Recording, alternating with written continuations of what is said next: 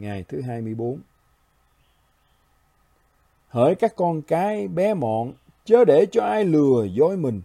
Kẻ làm sự công bình là người công bình, như chính mình Chúa là công bình.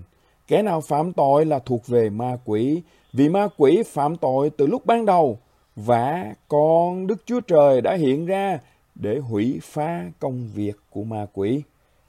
Giăng nhất đoạn 3, câu 7 và câu 8. Ngày thứ 24, hai mục đích của Giáng sinh. Khi Giăng nhất đoạn 3 câu 8 chép, con Đức Chúa Trời đã hiện ra để hủy phá công việc của ma quỷ. Công việc của ma quỷ là gì? Trong tâm trí của Ngài, câu trả lời rất rõ ràng trong mạch văn Kinh Thánh. Thứ nhất, Giăng nhất đoạn 3 câu 5 là một sự đối chiếu rõ ràng. Các con biết Đức Chúa Giêsu Christ đã hiện ra để cất tội lỗi đi. Cụm từ Ngài đã hiện ra xuất hiện trong câu 5 và câu 8. Vì thế hầu như công việc của ma quỷ mà Chúa Giêsu đến để hủy diệt là tội lỗi. Phần thứ nhất của câu 8 làm cho điều này trở nên chắc chắn kẻ nào phạm tội là thuộc về ma quỷ, vì ma quỷ phạm tội từ lúc ban đầu. Vấn đề trong mạch văn này là sự phạm tội, không phải là bệnh tật hay hư xe hay thời gian biểu bị lộn xộn. Chúa Giêsu đến trong thế gian để khiến cho chúng ta có thể ngừng phạm tội. Chúng ta thấy điều này thậm chí rõ ràng hơn nếu đặt lẽ thật này bên cạnh lẽ thật trong gian nhất đoạn 2 câu 1.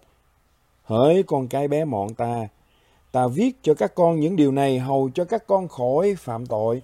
Đây là một trong những mục đích cao cả của Giáng sinh, một trong những mục đích cao cả của sự nhập thể. Giang nhất đoạn 3 câu 8. Nhưng có một mục đích khác, dăng thêm vào trong văn nhất đoạn 2 từ câu 1 đến câu 2.